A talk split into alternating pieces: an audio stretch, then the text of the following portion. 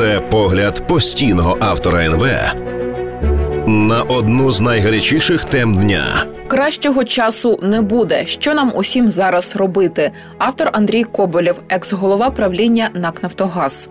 Ці дві реформи критично необхідні, інакше на нас чекають небезпечні зіткнення всередині суспільства. Якщо колись каталися на американських гірках, то пам'ятаєте відчуття перших секунд неочікуваності, коли тіло кидає у різні сторони. З лютого 2022 року емоційний стан українського суспільства нагадують ці американські гірки: страх втрати держави, страх знищення ідентичності, страх смерті. Думаю, більшість з вас це переживали. Саме відчуття страху це те, що об'єднає об'єднало нас на початку повномасштабної війни. Згадайте, не треба було нікому нічого пояснювати чи доводити. Кожного переповнювало відчуття єднання перед абсолютно конкретним ворогом. Після першої шокової реакції прийшло усвідомлення відчуття ненависті. Злість збурювалася до дії, підштовхувала до опору. Страх і ненависть були головними стимулами для єдності. Єдність набувала різних і часто неочікуваних форм: співпраця заклятих ворогів, байдужість до старих образ раз навіть політики відмовлялися від критики один одного в публічності.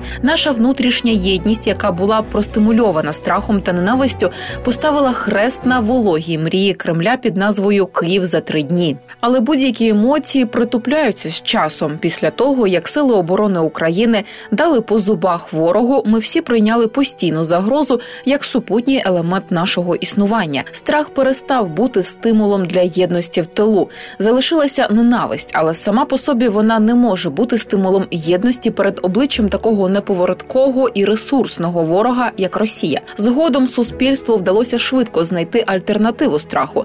Нею стала мрія про швидку перемогу. Швидка перемога два такі милі й дорогі нашому вуху слова. Вони успішно діяли на нашу свідомість, наче швидкі вуглеводи у людському тілі. Будемо відвертими, що кожен із нас сидів на цьому допінгу. Вдалося навіть підсадити на нього політичну еліту західних західних партнерів. Допінг з одного боку стимулює, а з іншого втамовує біль. Очікування швидкої перемоги стало універсальним виправданням левової частини наших проблем. До класичного вислову не на часі додався ще новий вже після перемоги.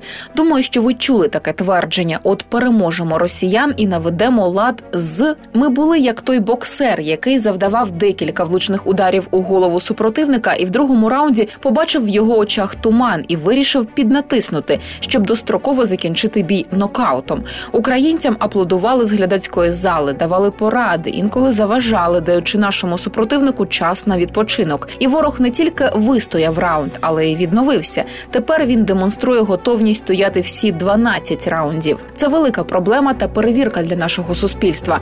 Разом з мрією про швидку перемогу нас болюче покинула єдність. Різні внутрішні срачі переросли у великий і загальнонаціональний махач всіх всіх проти всіх. Ми гриземося зсередини не менш люто, як ненавидимо ворога. Такий стан суспільства не є чимось новим. Наша історія має багато прикладів того, до чого внутрішня ненависть призводить. Але давайте спробуємо знайти відповідь на це питання, що із цим усім нам робити. Як на мене, її найкраще сформулював видатний австрійський психіатр Віктор Франкл, описуючи життя у концтаборах. Першими зламались ті, хто вірив, що скоро все закінчиться.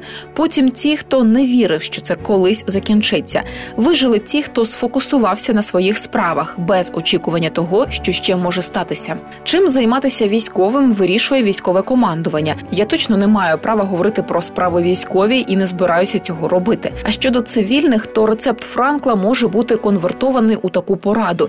Нам потрібно зайнятися справами, які ми відкладали на після перемоги. Важливо сконцентрувати зусилля на тих сферах, які в першу чергу усунуть згадки про спільне радянське минуле та наблизять нас до західного світу. В першу чергу йдеться про верховенство права.